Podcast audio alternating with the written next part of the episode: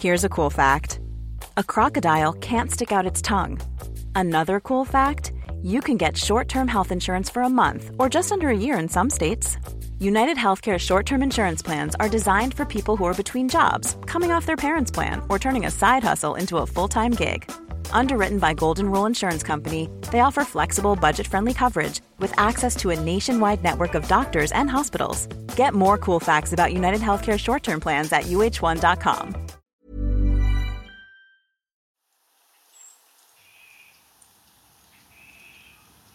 It's incredibly quiet here.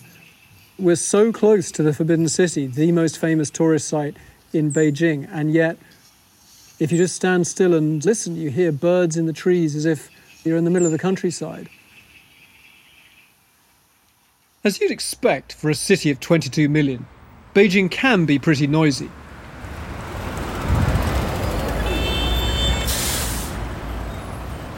But in the old imperial heart of the capital, the din of the modern world falls away.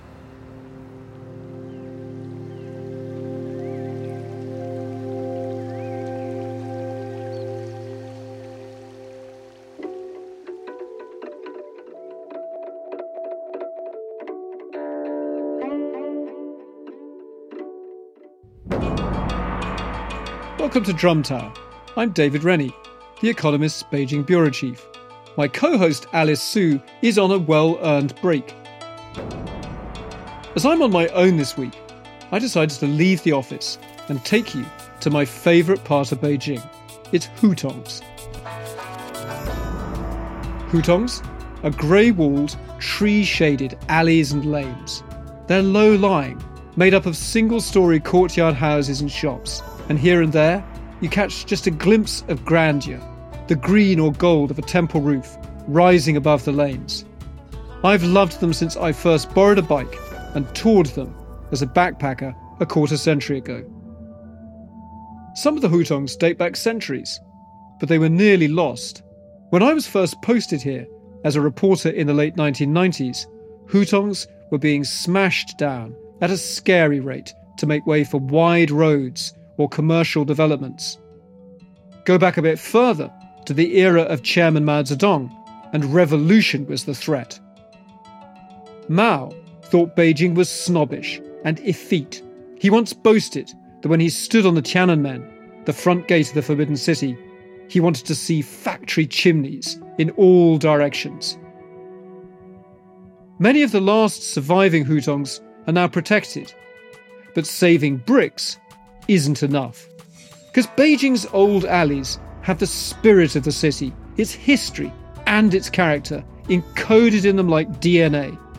This week, I want to explore how much of that spirit remains and meet the Beijingers trying to preserve it.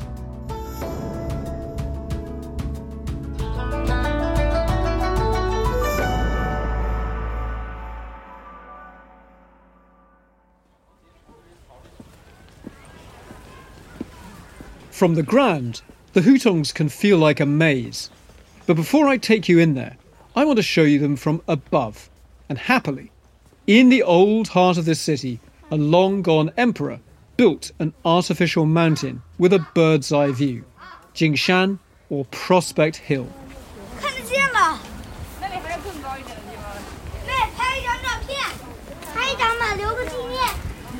So we're about halfway up the hill here, and you can hear just then there were some children with their grandmother coming up the hill, and they suddenly got very excited by the fact that you can see the Forbidden City so clearly. And they were saying, "Let's take a picture. Yeah, let's take some photos here." And the mother was saying, "No, no, we can keep going further up, get a better view." Now, oh, let's take some pictures here. But this is only the halfway point, so the mother was right. You can keep going up for a better view.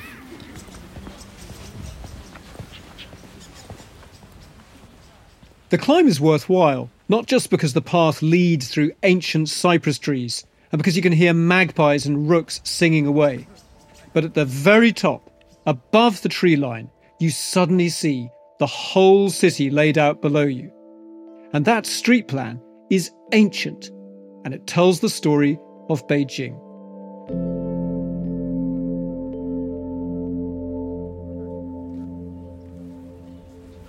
I'm standing on the top of the Jingshan, the Prospect Hill, and it's my favourite place. I first came here on my very first visit to Beijing in the mid 1990s, and maybe a bit childishly, every time family and friends came to Beijing for the first time, I would try and bring them here and play a kind of surprise on them that I would bring them up from the north, take them up the path, ask them not to look over to their south, and only when we got here to the Wanchun Ting, the pavilion of 10,000 springs on the peak of the hill, would I allow them to look and see the golden tiles of the roofs of the Forbidden City, the red walls of its pavilions and courtyards stretching away, this extraordinary view through the pine trees and cypresses on this hill.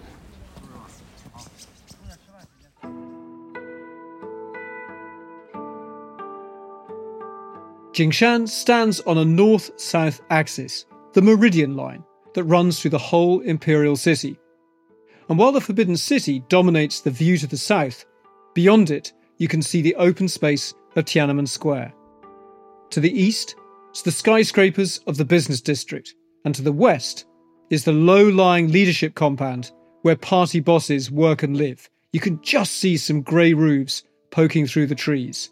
And due north is a massive red tower, and this podcast's namesake, the Drum Tower, the Gulou, home to the drums that once beat out the time nightly.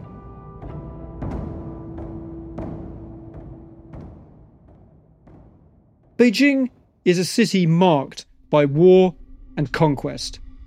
Jingshan itself was created with earth dug from a palace moat, and its building was a show of power and maybe insecurity.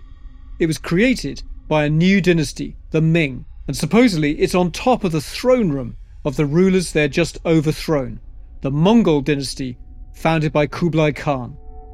Jump forward another three centuries, and the Ming were overthrown, and in a fit of shame, the last Ming emperor hanged himself from a tree at the foot of Jingshan. All this talk of compass points is no accident. China's emperor was a priest king, the representative of heavenly order, and his palace stood at the center of the cosmos. This hill protects the palace from the harmful effects of the north wind, just as tombs in China are shielded with a mound on their northern end. In those imperial times, hutongs in the inner city were reserved for trusted citizens and even in the 20th century, the finest courtyard homes were reserved for the rich and powerful, and after the Communist Revolution, for the well connected. And from the top of Jingshan, the roofs of the hutongs are like a sea of grey tiles. I'm going to go to one of them, the Zhonglao Hutong, to meet a man working to save Beijing's old alleyways and their way of life.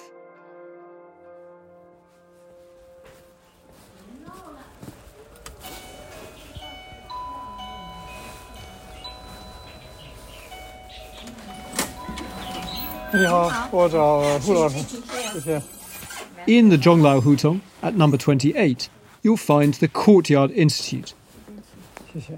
It's a cultural centre run by Hu Xinyu, also known as Matthew Hu. This is a very old piece of wall, but this is not every ordinary piece of wall. This is part of the inner imperial city wall. And uh, this wall used to be surrounding the Forbidden City to separate the imperial city and the forbidden city. On this side of the wall would be those people who used to serve the emperor. Xinyu's family has lived in Beijing for at least eight generations. His grandfather was an ice merchant, an ancient Beijing trade. They would sell great blocks of ice hewn out of moats and frozen rivers and sell them well into the summer. His parents were teachers, and Xinyu was born in the 1970s and as a child, he lived between two courtyard homes one shared with his parents and other teachers, and one with his grandmother. But here at the Courtyard Institute, Xinyu teaches adults and children about Chinese culture, and he's showing me how even humbler rooms on this four sided courtyard follow ancient rules about rank and status. So uh, in Beijing, a hierarchy system is very important. So even in a most macro unit of old Beijing.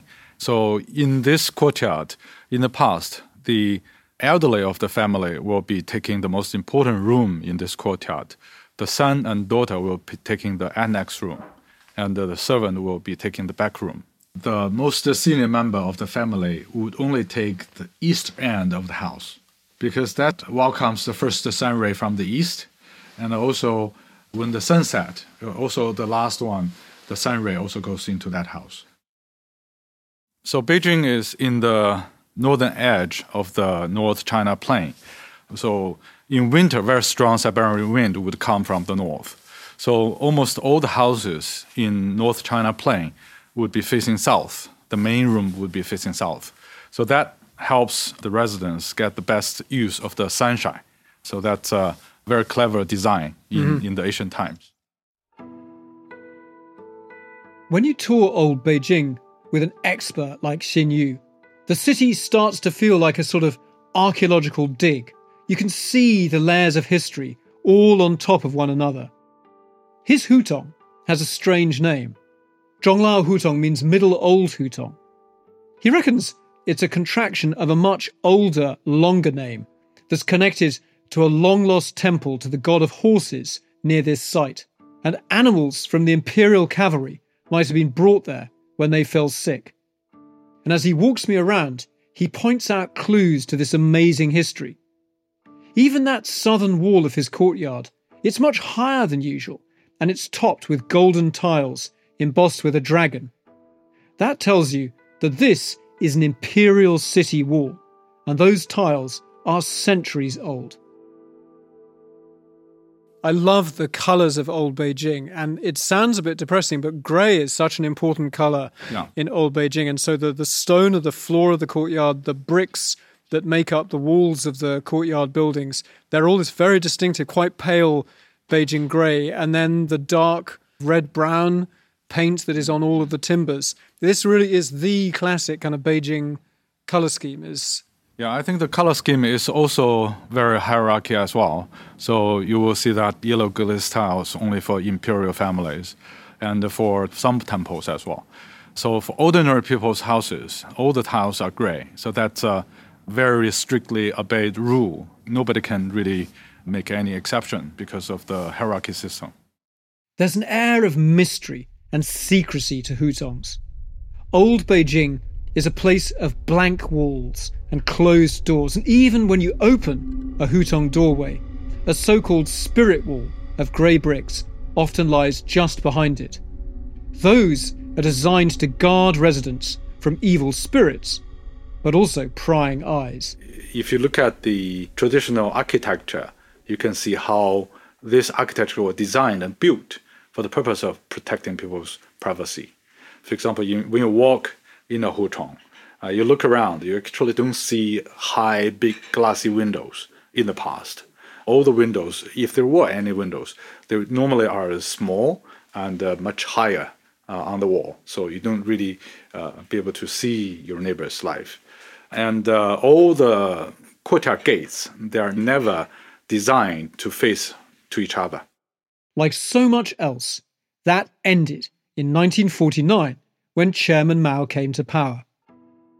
Privacy became suspicious, a mark of bourgeois tendencies. Those families lucky enough to keep their courtyard home often had them divided up with crude partitions, and several new families of workers would be moved in, and a new era of Hutong life began. That life was one of revolution, the destruction of relics, of factories built in old temples.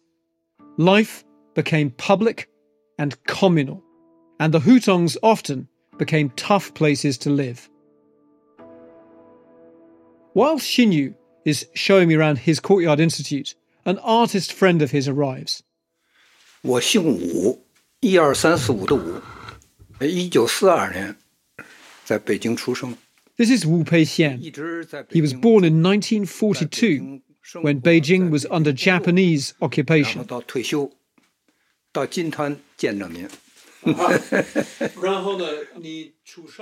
I asked Mr. Wu about his earliest memories of living in a hutong as a child, just a few streets east of Forbidden City. 紫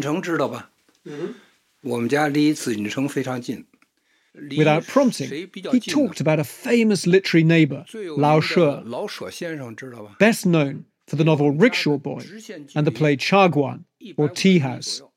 He says that Lao She's daughter was friends with his neighbors, and she would come and do her homework in his courtyard. That's a very Beijing reply. And it's not just boasting. Old residents have this mental map of the city built around people as well as places.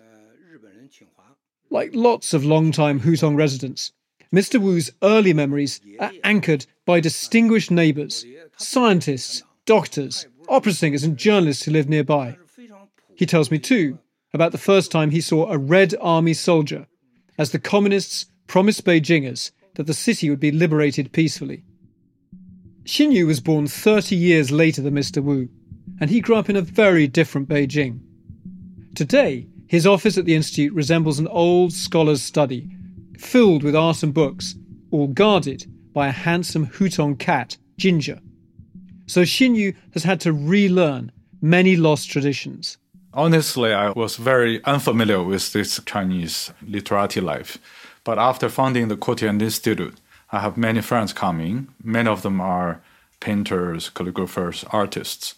So they each teach me something. So I gradually learn how to get into this kind of spiritual life of the Chinese ancient literati. I think it's very important for us to understand how our ancestors are killing their own spare times. yeah, yeah. I'll be back in a moment to share more about Beijing's Hutongs and how they're in peril.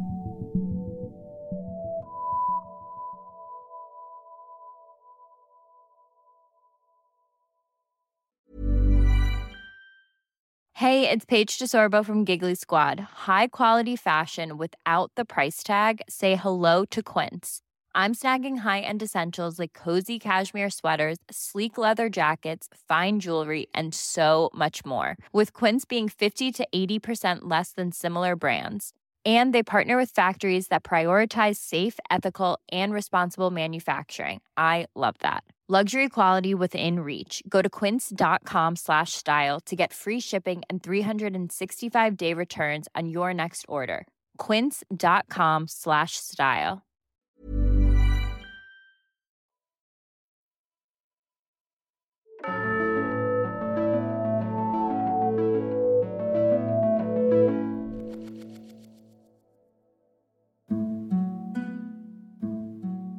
The Hutong life of Hu Xinyu's childhood was another world. It was simpler. It was materially poorer. He remembers a time when he rebelled against the hardships of courtyard life, the chore of hauling around coal briquettes for the family stove, the freezing public loos in winter. But back then, youngsters had a lot of freedom too. Writers and filmmakers have been drawn to describe those simple freedoms. I think my favourite film about Beijing is Yangguang Canlan de Rizi, In the Heat of the Sun, by the director Jiang Wen. Beijing. It's a coming of age movie about a really dark time, the Cultural Revolution. But it's seen through the eyes of kids who all live in a big communal courtyard. And because their parents are caught up in the chaos of the Mao years, the kids are left to run wild. In this scene, you hear the hero monkey celebrating because he's just learned that his father's being sent out of Beijing with the army, leaving him alone to hang out with other troublemakers. 爸爸走了，我获得了空前的自由。我特别羡慕父母都在外地工作的那些孩子。如今，我终于加入了他们的行列。 For today's Beijing children, life is all about preparing for exams. It's extracurricular activities and every playdate organised by parents. But for Xinyu, childhood in the 1970s and 80s had fewer pressures. I think for us, the childhood memory was always very pleasant because back then we didn't have that much homework. So lots of time to play with your neighbors' children and it's very easy to get to them. That doesn't mean there weren't problems to Hutong life. After the revolution, many courtyards were handed to work units and shared between many families, and the privacy that was once so integral to Hutong life disappeared. When I was little, we don't have a private bathroom. We have to go to the public toilet, which is about 200 meters away. So you can imagine in winter and night, it's very challenging for a young boy. And also, we don't have a private uh, shower. All this could be very hard on adults.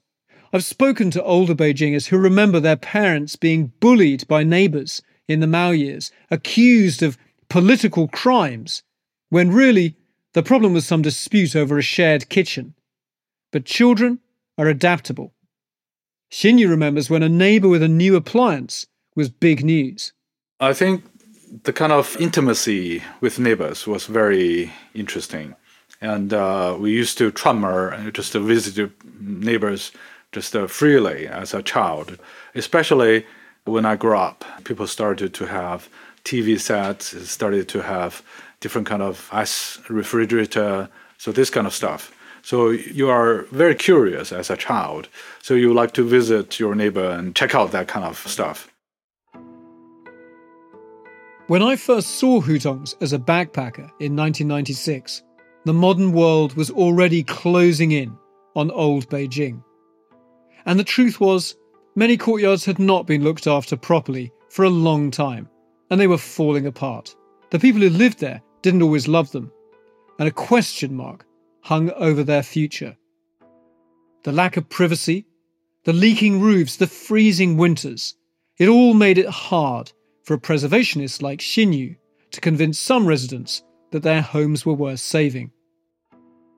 It took Xinyu time to realize that the main problem was not the design of hutongs, it was that these courtyards were being used for a communal life that would have shocked their original residents back when these were single family homes in imperial times. Honestly, before I started doing preservation work, I didn't realize how big a difference between the traditional life and the life I have experienced, how drastic different they are. And uh, when I grew up, I think there's basically no privacy. so you know who is who in each courtyard, each hutong, and uh, you know your neighbor's monthly salary uh, who gets a raise every month. They, they know all that kind of details. But in the past, in the traditional life, people have all kinds of rules, and this kind of rules and orders was uh, observed quite seriously. And as Beijing modernized, many people living in Hutongs were ready to move on. Some were quite willing to take compensation money and move to high rise apartments on the far edges of the city in part, local officials just had no budget for historic renovations. They saw these old houses as trouble. Much better to knock them down and sell the land to a developer who would build wide roads and shiny glass towers and make the city modern and gleaming. And to be honest, there was an element of corruption in that story too. I remember writing stories about land sold cheaply to developers that were owned by family members of local officials. And eventually, even Xinyu's family sold their courtyard house. We basically sold it to the government because my grandpa passed away uh, too early. So there were old women, so they couldn't repair the old houses. So we sold it to the government. By 1998, when I was back in Beijing for my first posting as a journalist, I would cycle along the Hutongs and see the feared character Chai demolish, painted on more and more walls. And it wasn't long before whole neighbourhoods lay in ruins. Amidst all that destruction, people knew that precious heritage was being destroyed. Back in the 90s, I wrote a story about a professor who had the last perfect Ming Dynasty courtyard in Beijing. He tried giving it to the government for free in the end, but it was still torn down to make way for an office building car park. Campaigners tried talking to Chinese government officials about other world cities that had torn down their historic districts and then regretted it. Back then, Xinyu started to collect oral histories from residents to explain to communities what was being lost. I think starting from 1999, we had about 2,200 hutongs. From 2000 until maybe 2010, I think for about 10 years, we lost about uh, 700, for, uh, 800 hutongs. And each hutong was formed by maybe from 50 to 100 courtyard houses. And were the locals fighting to protect them, or they were happy to leave if they were given money and a new apartment? When you say locals, you have to define the locals. There are two kinds of locals. One is people who their family used to live here, but uh, there are also families whose family moved to Beijing in the 1950s, 1970s, or even 2000, but they are happily moving away. Most of them, most of them. So they don't have a long connection. They don't have an emotional connection. They hate this kind of cold bungalow houses. That is very in- inconvenient for them. They would like to move to high rise. Wu Pei Peixian, the artist in his 80s, whom I met in the courtyard earlier, he remembers a poignant irony from those days of breakneck demolitions. The bulldozers came to his family courtyard in 2001, he recalls. And as the grey walls of some of his neighbours' homes came down, he saw inside their courtyards for the first time. And only then did everyone realise what was being lost.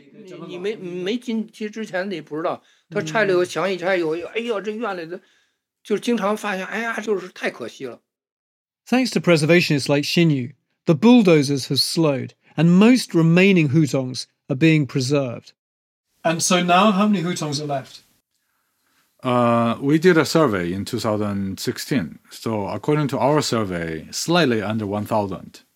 The government did another round of survey using our data, and uh, they supplemented more information. So, right now, I think officially there are about 1,200 hutongs under protection. And are they now safe, do you think? I think they are safe. But that sometimes comes at a cost. Some courtyards are being turned into hipster coffee bars or boutique hotels for tourists, high priced private clubs, and that tidying up is creating some handsome places. But some of them lack the spirit of old Beijing. Hu Xinyu is devoting his life to teaching Chinese and foreigners about traditional culture in the Hutongs. He hosts talks and concerts for adults, and at weekends and holidays, his courtyard is full of children learning how to cook food on an old iron stove or make paper cuts or stage folk plays. More and more, they tell him this is their first time in a hutong. Revealingly, Xinyu does not live in a hutong himself. For one thing, it's just too expensive to rent or buy a renovated courtyard. He tells me a joke about a Beijinger who sells his courtyard and emigrates to Europe in the 1980s. Sold his house, moved to Europe. Coming home to China decades later, he suddenly realizes that all the money he earned and saved abroad adds up to much less than his Hutong home would be worth if he just kept it. I mean, these are easily a million dollars now. Oh, these are million dollar homes now, I say to Xinyu naively. Oh, I would add a zero. Add another zero, he says. Xinyu's own alleyway has kept its scruffiness. Just outside his lovely courtyard, some of his neighbours have old pushchairs and electric fans piled up on the street. Their grandchildren chase each other round on scooters in the shadow of the imperial hill, Jingshan. That will not last forever. Many locals are retired, maybe living in rooms allocated by a long gone work unit. It's not for me to tell Beijingers to just put up with picturesque discomfort. Foreign visitors anywhere should avoid sighing over places where they would not choose to live. But Hutongs can be restored, and these are neighbourhoods with centuries behind them. If Beijingers like Xinyu can also keep their spirit alive for future generations, not just China, but the world owes them our thanks.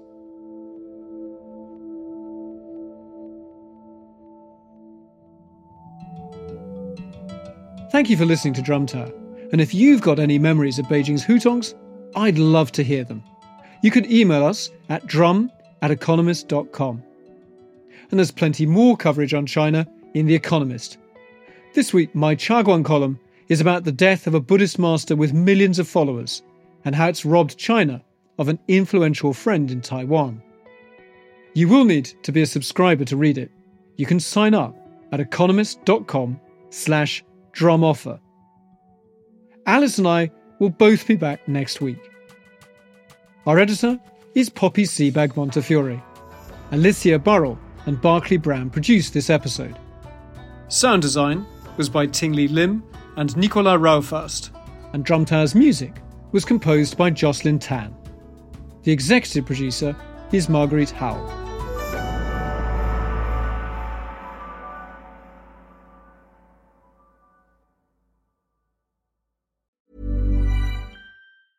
Even when we're on a budget, we still deserve nice things. Quince is a place to scoop up stunning high end goods for 50 to 80% less than similar brands. They have buttery soft cashmere sweaters starting at $50, luxurious Italian leather bags, and so much more. Plus, Quince only works with factories that use safe, ethical, and responsible manufacturing.